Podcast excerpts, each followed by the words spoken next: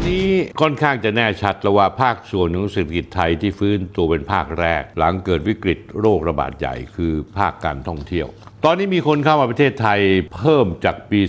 2565 ถึง 151%น่ น่าสนใจมากครับ อันดับหนึ่งกับกลายเป็นคนมาเลเซีย จีน เกาหลีใต้อินเดียและรัสเซียนะครับถึงตัวเลขจะน้อยกว่าช่วงการแพร่ระบาดของโควิดในปี2562 แต่ประเทศไทยมีนักท่องเที่ยวต่างชาติเดินเข้ามามากถึง 40 ล้านคน ก็ถึงต้องถือว่าทิศทางและแนวโน้มในการเติบโตของจำนวนนักท่องเที่ยวเป็นไปในทิศทางที่ดี เครดิตส่วนใหญ่นี้ต้องยกให้กับคุณเศรษฐาทวีสินนายกรัฐมนตรี และหน่วยงานที่เกี่ยวข้องที่ดำเนินการเรื่องนี้จนเป็นผล ตอนนี้ท่านผู้ชมครับ รัฐบาลไทยพยายามจะปรับเรื่องภาษี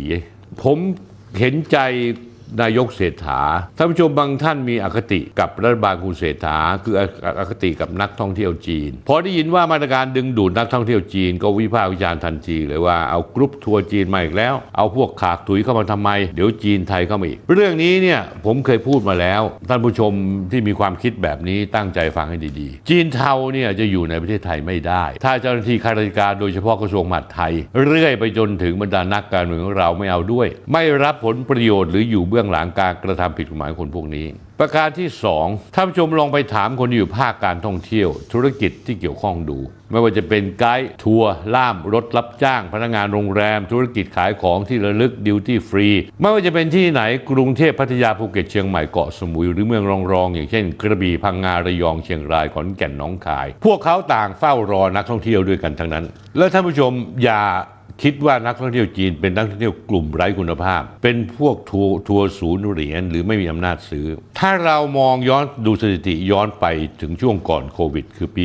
2562 นั้น คนที่อยู่ในวงการแล้วรู้จริงเขารู้เลยว่า นักท่องเที่ยวจีนมีสถิติการจับจ่ายใช้สอยเฉลี่ย ต่อหัวต่อวัน ทัดเทียมกับฮ่องกงและสิงคโปร์โดยมากกว่ายุโรปอเมริกาญี่ปุ่นเกาหลีใต้ หรือว่าไต้หวันสิเพราะฉะนั้นแล้วท่านผู้ชมครับ เวลามองเรื่องการท่องเที่ยวคนไทยบางส่วน จะมองเฉพาะในเรื่องปริมาณจำนวนหรือใช้ความเชื่อและทัศนคติเก่าๆอคติในการมองการท่องเที่ยว แต่จริง ๆ แล้วท่านผู้ชมครับ การมองเรื่องนี้ต้องลงไปถึงรายละเอียด พิจารณาจากข้อมูลข้อเท็จจริงด้วยว่า แนวโน้มทางการท่องเที่ยวนั้นมีการเปลี่ยนแปลงไปอย่างไรแล้ว และกำลังจะเปลี่ยนแปลงไปทิศทางใดมากที่สุด ทีนี้การทำให้ประเทศไทยได้ประโยชน์สูงสุด หรือมีรายได้มากที่สุดจากการเดินเดินทางเข้ามาของนักท่องเที่ยวต่างชาติ ประเทศไทยเราต้องมีการปรับปรุงเปลี่ยนแปลงด้านโครงสร้างพื้นฐาน การบริการ การจัดอีเวนต์การสร้างประสบการณ์ใหม่ ปรับปรุงและพัฒนาแหล่งท่องเที่ยว การเชื่อมต่อระบบคมนาคม รวมถึงการแก้ไขกฎระเบียบกฎหมายหลายๆอย่างด้วย ยกตัวอย่างเช่นท่านผู้ชมครับ ถ้าอยากดูรายการนี้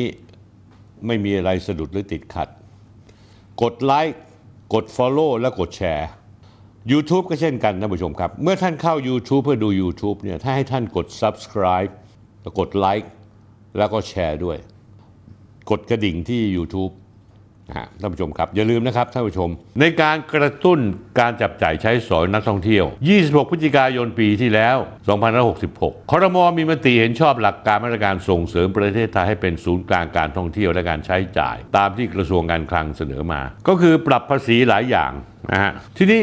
ผมเนี่ยเป็นคนที่เคยคิดเรื่องนี้มานานแล้ว ว่าถ้าเราจะเอาประเทศไทยเป็นศูนย์กลางการท่องเที่ยว โดยเพ้องยิ่งการรับนักท่องเที่ยวจากประเทศจีน หรือประเทศทางเอเชียนั้น เราทำได้ไหมให้ประเทศไทยกลายเป็นศูนย์กลางของการช้อปปิ้งเพราะสินค้าแบรนด์เนมทุกวันนี้เนี่ยคนก็ยังยึดถือว่าฮ่องกง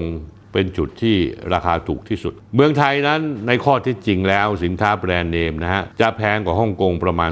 15%ผมก็เลยคิดตลอดเวลาว่า ถ้ารายได้จากภาษีสินค้าฟุ่มเฟือยนี้ เป็นตัวเลขที่ไม่มากนัก เป็นไปได้ไหมเรายกเลิกภาษีสินค้าแบรนด์เนม เพื่อให้ราคาสินค้าแบรนด์เนมราคาเท่ากับฮ่องกงก็ปรากฏว่า มันก็เป็นตรรกกะที่น่าจะฟังขึ้น แต่เพิ่นพอผมตรวจสอบมา ผมได้มีโอกาสคุยกับท่านนายกคุณเศรษฐาทวีสินทางโทรศัพท์ ผมก็เสนอไอเดียนี้ไปให้เขา ท่านตอบอย่างนี้ท่านผู้ชมท่านตอบว่าผมคิดอยู่แล้วที่จะยกเลิกภาษีนี้ไปเลย แต่ว่าผมก็เลยถามสินค้าแบรนด์เนมต่างๆ ผมถามเจ้าของเอเย่นที่เอาเข้ามา ว่าถ้าผมลดภาษีเท่ากับศูนย์ราคาคุณจะลดลงมาสู้ฮ่องกงได้ไหม ท่านผู้ชมรู้ไหมเขาตอบว่ายังไง คุณเศรษฐาบอกว่าพวกเจ้าของแบรนด์ต่างๆ หรือเอเย่นต์ตัวแทนแบรนด์บอกว่า ลดภาษีดี แต่ว่าราคาไม่ลดยังคงเหมือนเดิม ก็ถ้าอย่างนั้นแล้วจะไปลดภาษีทำไมแล้วไม่มีประโยชน์ เพราะว่า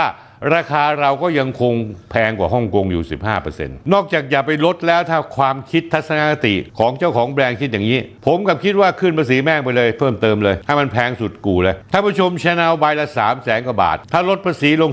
15%ฝรั่งฝรั่งไม่ใช่ฝรั่งคนจีนมาเลเซีย มาเที่ยวประเทศไทยก็สามารถจะซื้อราคากระเป๋าสักใบหนึ่งไม่ว่าจะเป็นปราด้าหรือว่าไม่จะเป็นกุชชี่หรือว่าไม่ว่าจะเป็นแอร์เมสหรือไม่ว่าจะเป็นโน่นเป็นนี่ ซึ่งชาวบ้านคนเขานิยมใช้กัน ก็จะได้ไม่ต้องไปซื้อที่ฮ่องกงอีก ถือโอกาสมาเที่ยว มาดูทิวทัศน์ มาชมวัฒนธรรมมาทานอาหารอร่อย แล้วก็มาซื้อของปลอดภาษีแบรนด์เนม ที่ราคาเท่าฮ่องกงก็ในเมื่อท่านจะลดแล้วไอ้เจ้าของแบรนด์แม่งมายอมลดตาม ให้ราคามันเท่าเทียมกัน ก็ไม่ต้องไปลดแม่งเพิ่มแม่งไปเลยท่านผู้ชมเห็นด้วยกับผมไหมก็มีแต่เศรษฐีที่จะซื้อกัน ก็ในเมื่อนักท่องเที่ยวเขาก็ไม่ซื้อเพราะว่าเขาซื้อฮ่องกงดีกว่า ก็มีเศรษฐีไทยนี่จะซื้อ ก็เพิ่มมันไปสูงๆเลย ก็รวยนักนี่กระเป๋าใบตั้ง3 0 0แสนมีปัญญาซื้อได้ ก็เพิ่มภาษีไปให้มันขายสัก3 0 0แสนห้าสี่แสนให้คนไทยถอยออกมาบ้าง ก็ดีเหมือนกันคนไทยก็จะเลิกใช้สินค้าฟุ่มเฟือยนั่นเป็นความคิดของผมเล็กๆ น้อยๆท่านผู้ชมเห็นว่ายังไง ลองคอมเมนต์มาหน่อยดีไหมครับ นี่คือความเห็นแก่ตัวของผู้ประกอบการ พอรัฐจะลดภาษี ก็ถามบอกว่าถ้าอย่างนั้นราคาคุณลดตามได้ไหมนี่คือสิ่งที่คุณเศรษฐาสอบถามไปเขาบอกไม่ลด กูจะเอาลูกเดียวท่านผู้ชม นี่คือความเห็นแก่ตัวของคน โดยเฉพาะอย่างยิ่งผู้ประกอบการ ไม่ได้คิดถึงภาพรวมของประเทศเลยท่านผู้ชมครับ ถ้าอยากดูรายการนี้ไม่มีอะไรสะดุดหรือติดขัด กดไลค์กด Follow และกดแชร์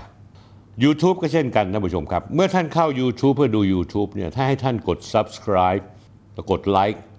แล้วก็แชร์ด้วย กดกระดิ่งที่ YouTube นะฮะท่านผู้ชมครับ อย่าลืมนะครับท่านผู้ชม